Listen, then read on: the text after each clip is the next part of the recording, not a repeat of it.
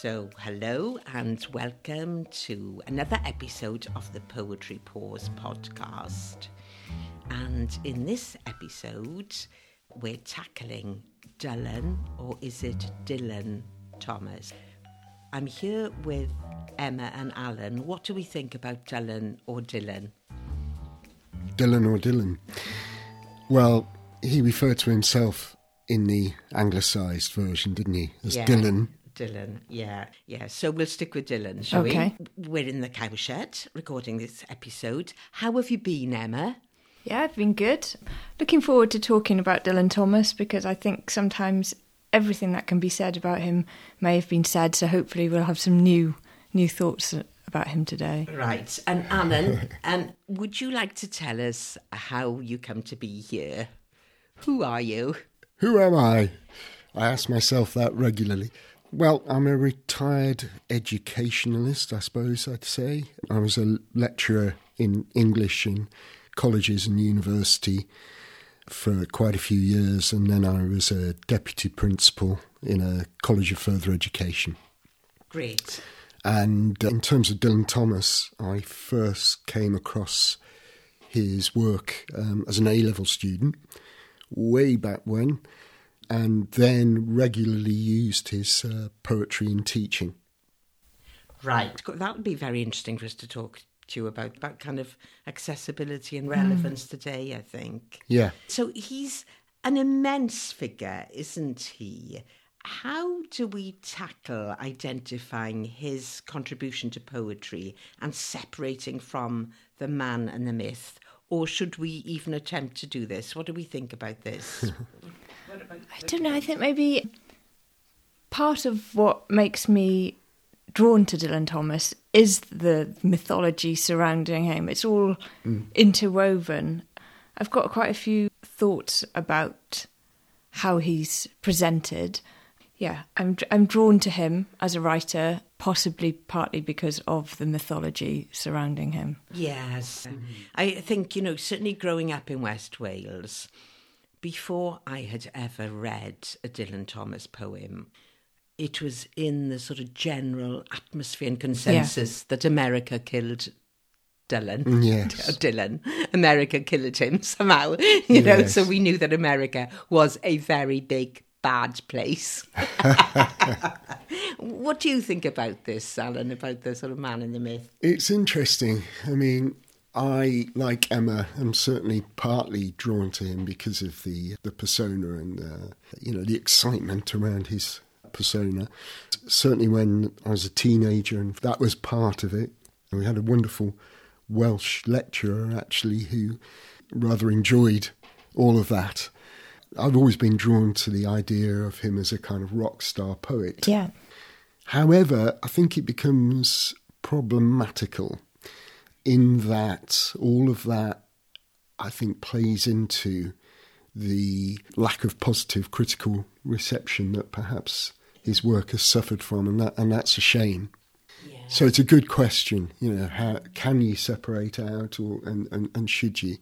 And I think there's an argument that one should do that, and the answer to how you do it for me is well, look at the poems, Yes. look and- at look at Yeah. the work. Yes, I think that's very true. I mean, I couldn't help thinking when getting ready for this episode that I am sure if he was alive today, he would have been an Instagram influencer. It would have been Oh, yes. irresistible for him, you know, mm. because his, his breakthrough was I mean, the poems were amazing, but also the way he delivered these poems Yes. was so extraordinary that you can kind of see how you know momentum built on here's this amazing guy In my craft or sullen art, exercised in the still night, when only the moon rages, and the lovers lie abed with all their griefs in their arms.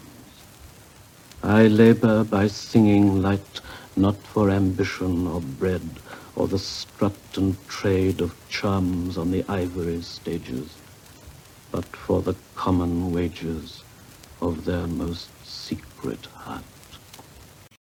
what do we know about his life and his biography What do we know, Emma? So he was born on the 27th of October 1914 in Swansea, in Cwmdonkin Drive, which I think has become part of the myth. And so he started his life in Swansea and then he moved around, ended up in Laugharne, and travelled to America on his famous tours where he performed his poetry in this way we've just talked about, quite a theatrical way. And I think he built up this persona that was part of his brand. So I think there's there's kind mm-hmm. of two sides to him. I, I mean, I've I've listened to a lot of interviews with his wife, Caitlin Thomas, and the way she describes him is quite different from how he might be perceived in other circles. So Yes. She's very disparaging often, isn't she? I think she's just, you know, she's his wife, and so she's Yeah. she wasn't married to the myth. She was married to the man, and I imagine that would have been quite a difficult thing, Yeah. especially yeah. in at that time. From the very start, he was had just the one idea: that the poems and the booze. Poems and the booze. Hmm. In that order, was it then? Yes, the poems definitely were more important, but uh, I think he used the booze, booze to, to kind of wipe out the poems, not to think about them when he wasn't writing them. How did he write poetry? And was it easy for him or difficult? No, no, no, it was terribly difficult, yes. Uh, he used to go into his little shed and uh, scrape and scratch and mutter and mumble and uh, intone and, and change, and he was frightfully slow, you know. In one whole af- long afternoon from about two to seven, he might have done just one line or taken out one word or put in one word. In his poetry, he seems obsessed with his own childhood. He's always looking back. Yes, he was. He was terribly sentimental about his childhood and his school days, and sometimes I think I never progressed from there. He was very romantic in that sense. I- I don't think he wanted to look forward. And she wasn't averse to attention herself, was she? I read somewhere about some fee he'd got for something, and quite a large amount of this fee went on a gold swimsuit that she bought herself. Yes. She obviously, you know, enjoyed being the centre of attention herself. She danced and things like that, Yes. didn't she? And, and bathed, I think, in Laugharne in, in Yeah. said swimsuit, That's right. drawing a lot of attention. where it's quite dangerous to swim actually yes yes so uh, just to go back to these um, his breakthrough in terms of the poems now alan so well, he was 20 wasn't he when 18 poems came out Yes, that's right.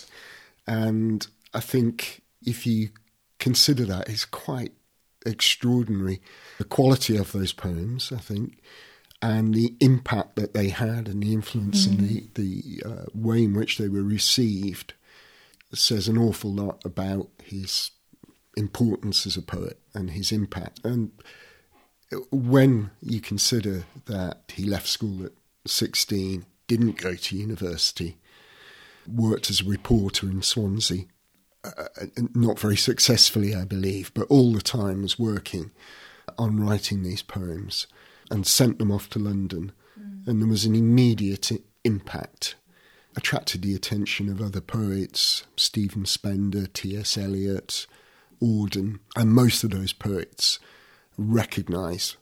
Well, I think all of them. Auden was quite critical, but even he recognised that this was an important voice and this was something different. Yeah yeah which is amazing really to be in swansea as this sort of skiving reporter we get the impression leaving him plenty of time to do poetry and uh, he must have been very disciplined about writing his poetry He was very self aware. Yeah. And just quote a bit from one of his letters. yes Here is an extract from a letter he sent to Richard Church. Immature violence, rhythmic monotony, frequent muddle headedness, and a very much overweighted imagery that leads often to incoherence. Is what he said about his own poetry. Yeah. And, and, and of course, um, insofar as people do consider him to be a very flawed poet, I think they're exactly the faults that would be picked up on. Yes, that he's picked up on himself. Yes. Yeah. Yeah, I mean, he strikes me as he's quite a brittle character, isn't he? You kind of need that brittleness to be funny, I think, which of course he was very funny. Yeah. You're able to be critical to other people, but you're also extremely critical to yourself, aren't Yes, you? yes. It's a, it's a very interesting character trait, Yes. I think. Well, again, coming back to the question of can you separate out the poet from the myth? Mm. I think that that level of self criticism and self awareness is part of being an extremely good artist. Yeah.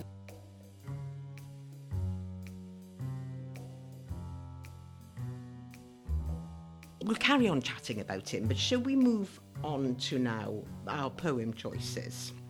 Start with yours, Emma. Okay. But what have you chosen and why? It's the force that through the green fuse drives the flower. The force that through the green fuse drives the flower drives my green age. That blasts the roots of trees is my destroyer. And I am dumb to tell the crooked rose my youth is bent by the same wintry fever. The force that drives the water through the rocks drives my red blood that dries the mouthing streams, turns mine to wax, and I am dumb to mouth and to my veins, how at the mountain spring the same mouth sucks. Right, great. Why did you choose that? Because for me, this illustrates that kind of early energy that you get as a teenager. It really, you know, it speaks to me in that way. But equally, that kind of awareness of the whole of his life as well, and, and this kind of authoritative, youthful cockiness, but also wow awareness of the universe in a way, and how he's just one person within it, and how, and this kind of oneness with nature. It sums up so much of his other work for me as well, and how his background spent in rural Carmarthenshire and his relationship with nature and what it is to be young, but what, also what it is to be human and flawed and part of something bigger. So it says all of that to me. This poem is very powerful. Mm-hmm. What do you reckon, Alan? Mm. I agree completely with that. I, I think it's a wonderful poem. The uniqueness, really, of his mm. voice and what he has to say, which broke away from, to a large extent, the tradition of poetry at that time. Yeah. So, you know, the elements of pantheism in there, mm. at the same time as having a very wide viewpoint, it's very intimate as well. Mm. He, he's contained within Yeah. an individual stem and an individual. And it's not, Flower. but it's not romantic either. It's not No. a beautiful flower. It's the force that drives the flower. It's Yeah. to me, it's a whole new way of looking at flowers and nature, and yeah, it's very dramatic and and feels very young as well. And yeah, I just It love does. It. Mm. And what are the last lines? Because he could certainly rock a last. He could rock an opening line, couldn't he? And he could really rock uh, his end lines. So it ends with, and I am dumb to tell a lover's tomb how at my sheet goes the same crooked worm. Right. I mean, that is sort of ominous, really, isn't it? It's very dark in a way. Yeah. It's incredible. What age did he was he when he wrote that? He was poem? 19 when he wrote that, which just seems Extraordinary. It's mind blowing to be Yeah. able to contemplate and articulate mm. feelings about death at that age, Yeah. isn't it? It's really extraordinary because Yes. most 19 year olds, I don't think, are, are wanting to have much track with that subject. no. But and at the same time, it has all the energy of a 19 year old as well. He's managed to harness it in this amazing way. So, yeah. Now, I remember very well when we did do that poem in school and how it, mind blowing it was actually when you were about Yeah. 16. Wow. Mm. Okay, so Alan, what have you chosen? Well, I've chosen Fernhill, which is from a much later phase in Thomas's career. But similar themes very much contained within this poem. Could have chosen lots of different poems, and at different points in my life I would have done. But I find, as I grow old and confronted with my own mortality, that Fernhill particularly speaks to me now. Great. Okay, can we have some of it, please? Again, I won't read all of it, it's a long poem, um, but um, a stanza from the beginning in which he evokes this wonderful sense of uh, childhood and idyllic days in rural Carmarthenshire, and then the stunning, chilling final stanza. Now, as I was young and easy, under the apple boughs, about the lilting house, and happy as the grass was green, the night above the dingle starry, time let me hail and climb, golden in the heydays of his eyes, and honoured among wagons I was prince of the apple towns, and once below a time I lordly had the trees and leaves trail with daisies and barley down the rivers of the windfall light. Nothing I cared in the lamb white days that time would take me up to the swallow thronged loft by the shadow of my hand, in the moon that is always rising, nor that riding to sleep I should hear him fly with the high fields, and wake to the farm forever fled from the childless land. Oh, as I was young and easy, in the mercy of his means, time held me green and dying, though I sang in my chains like the sea. Great. That is such an amazing last line mm-hmm. there. Fantastic. Anything else you want to say about that? Because he did, didn't he actually go and stay in Fernhill? I think near Llansteffan. I think it was a relative's farm, yeah. wasn't it? It was his aunt and uncle's farm. He spent a lot of time when he was a child at the farm during holidays and, and long weekends and so on. Yeah, it's interesting. I studied him at A level in a, an inner city Birmingham college, and I can remember looking at Fernhill. Mm. And one of the things was this wonderful depiction of a, a Welsh magical beautiful environment yeah. that really captivated me and gave me a big desire to go to Wales, which I still have. And yeah, and now you live here. And now I live here. Fabulous. Actually, while we're on that subject, you're obviously a very experienced educator, and you. It sounds like you taught kids and maybe adults poetry. Was there anything particularly distinctive about teaching Dylan Thomas's poetry? There was. And there's a lot of debate in teaching circles about uh, the teaching of English. And, you know, the debate is around well, what's the purpose of that? What's the relevance of that? Why should young people study English literature? How do you choose texts which are relevant to them and so on? And, you know, I've been around that debate endlessly in my, my own head as well and tried different approaches. But one of the things I found was actually it's very difficult to find anything that is of relevance to a teenager who's not all, a big reader, yeah. who isn't already kind of turned on to, to literature, because in a way of the inevitable narrowness of their experience. Yeah. yeah. But I found that you can captivate young people like that with the power of language. Mm. And actually, to some extent, the meaning of literature um, and its messages, its themes, the importance of that can be exaggerated. Yeah.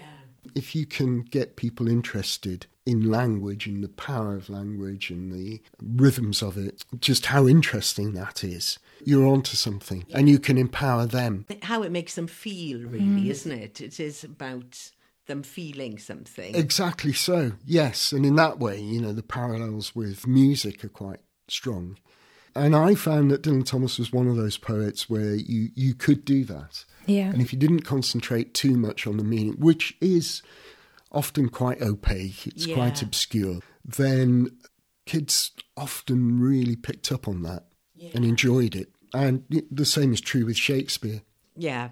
yeah. I mean, he himself said, didn't he, that his work didn't really it didn't warrant that much critical analysis. I think he said something about that. It's how it makes you feel, really, you know, that he was keen on. Absolutely, yeah. Um, he he said something very interesting, which maybe we'll touch on later in comparing him with other poets, perhaps. But that for him, it was about working from the language and not mm. to the language. Yeah. And I think what he meant by that was a, a kind of organic development of, of language, and that that's where his interest started and was sparked, and that the ideas then, in some kind of organic way, developed from that fascination with language, rather than starting with a preconceived idea that you want to convey and finding the right words to convey that. Yes. And I think that's a fascinating. Yeah. Um, It's Yeah. also uh, what language is as well. You know, if you think of it as the meaning of words, but also the language of these two different poems. This one makes you feel very energized. This one makes you feel kind of lulled. It's like spell casting, and there's still some very surprising lines. You know, when I was listening to you read Fernhill, which I've read many, many, many times, I suddenly thought, you know, the the way he chooses the moon is always rising Yes. that's such an interesting choice way of describing that because it's on the up but what it's talking about is something falling your life closing in on you it's just it, you know you're always surprised by something new because the language is so dense and Yes. yeah, it's really interesting Yeah, completely. Mm. The fallacy is that young people, even if again they're not great readers perhaps, they you know, they're not great educational achievers in the conventional sense. It is a fallacy to think they're not interested in language. Look at their own language. Look at the music they're they're interested in, often rap music, for example. And and so often the language that they use themselves isn't actually about about straightforward meaning. Mm. They enjoy the rhythms and the feel. On then, I chose a few lines from Under Milkwood, which I think are poetry. And the reason I chose these is I'm being nostalgic. In my 20s, I acted and I was endlessly cast in Under Milkwood. So these lines I recited night after night after night. And I often felt when I was saying them that I wasn't speaking, but I was singing. So I uh-huh. just thought I'd read a bit of this. What seas did you see, Tom Cat, Tom Cat, in your sailoring days long, long ago? What sea beasts were in the wavery green when you were my master? What seas did you sail, old whaler, when, on the blubbery waves between Frisco and Wales, you were my boatswain?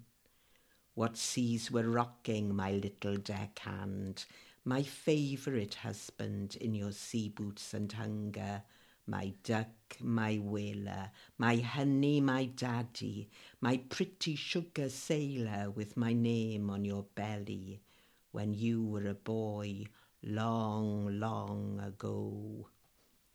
So I used to feel that I was singing, you know, not Yes. it did feel like it's more like a song than lines actually. Yeah. So so yeah, so that's Rosie Probert with Captain Cat. Shall we move on now? Just to pick up again, Alan, on you mentioned the comparison with other writers. I think we're all Dylan superfans here, and we all agree that he was hugely inventive. So, who does he stand alongside in terms of inventiveness? You know, how does he compare with other Welsh poets or his contemporary poets, whether they're Welsh or not? What do you think about that? Well, I think certainly in terms of his reception in academic circles and literary criticism and so on, the comparison is usually with R.S. Thomas, is, is it not? Hmm. And and it's a very interesting comparison to make, and I think it encapsulates this business we were talking about earlier of does poetry come from language or or does it move to language? And for me, R.S. Thomas is a poet who works to language. And that's not to say that his poems aren't beautiful, they very often are, and lyrical and moving and so on. They're much more straightforward than a lot of Dylan's work. Yeah. But they clearly have definite ideas that they that they want to convey, and the ideas that R.S. Thomas wants to convey have a lot to do with Welshness, what it is to be Welsh, Wales's place in the, in the world, their political ideas, and they're important. Dylan Thomas is often criticised, certainly in academic circles, and, and, and certainly within within Wales, for not really being as concerned uh, about politics, and and perhaps about Wales as well. Yes. It's interesting to criticise somebody for what they're interested in or what they're not mm, interested in. Yes. This is a very strange thing to do in a way. Yes, um, yeah. You know, I think it's often because the individual who's doing the criticism is interested in that particular aspect and the target hasn't shown the similar Yeah. level of interest. Yeah, absolutely. The different receptions that Dylan Thomas has had amongst ordinary people compared to academic circles is very interesting, isn't it? And for that's one of the reasons I think he's considered as a populist. And to me, that's unfair. Yes, yeah. I mean, undoubtedly, do not go gentle into that good night, and and death shall have no dominion are very popular at funerals, but justifiably so, you know. Well, Um, it, it begs the question, I think, the wider question of what's the purpose of poetry then? Exactly. I mean, that is, it's serving an utterly profound function there, isn't it? If it's being chosen to Yeah. send people on their way, kind of thing. It couldn't fulfill a more important function in many ways, you know, to mark this ritual and these endings. Indeed, and and uh, if it captivates ordinary people, ordinary in the sense that they're not academics, and gives them a, an enduring love of language and speaks to them, that's the most important function. It Yeah. seems to me. Yeah, absolutely. Yeah. What What do you think, Emma? I think that many people coming to poetry, their first experience of Welsh poetry is Dylan Thomas. And mm. so, you know, if you think of him as serving no more than that purpose, he, that's quite an achievement to be the reason why many people come to poetry. Yes, So, yeah, that's how I feel. Yeah, yes, good. I Yeah, yeah. agree.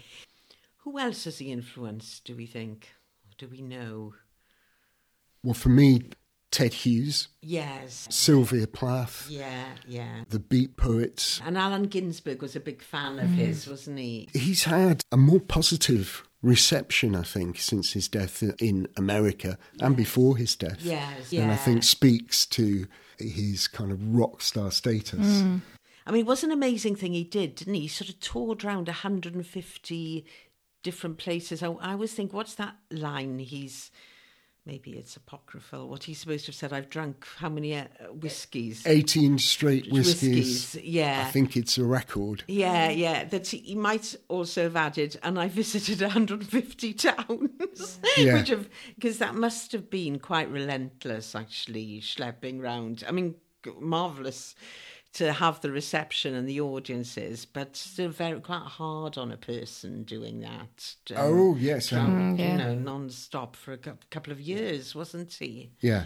Tour, touring It, around. it took its, um, its toll. A lot of that was through necessity, of course, because Yes. he, he was he lived his life in penury, Yeah, really. Mm. yeah. And I mean, it's the same thing today. Any time you get a group of writers together, what everybody starts to talk about immediately is who's making what Yeah. and what are the opportunities for making money and, you know, how do you do it? Because it is very tough. Yes. So, Absolutely, and and Dylan did not have the connections in high places that that, that at that time so many of his contemporaries did have, and mm. wa- wasn't able to draw down on that.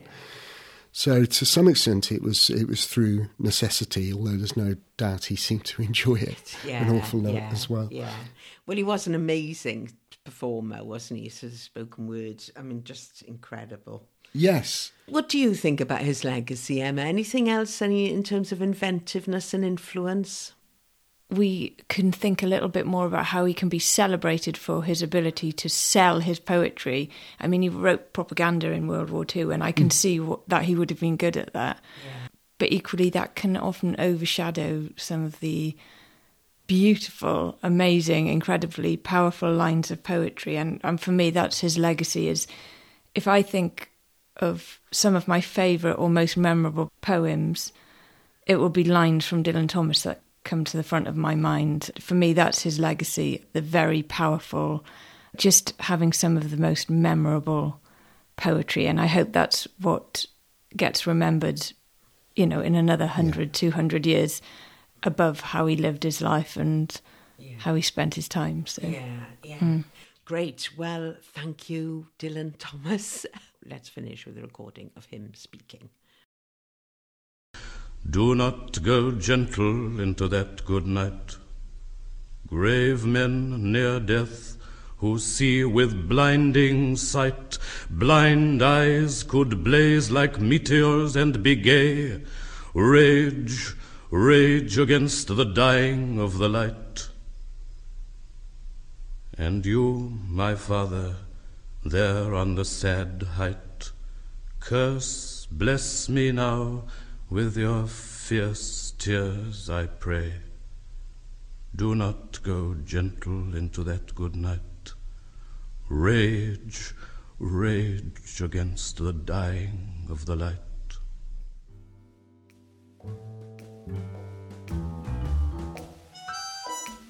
Thanks very much, Alan and Emma, and thank you very much for listening.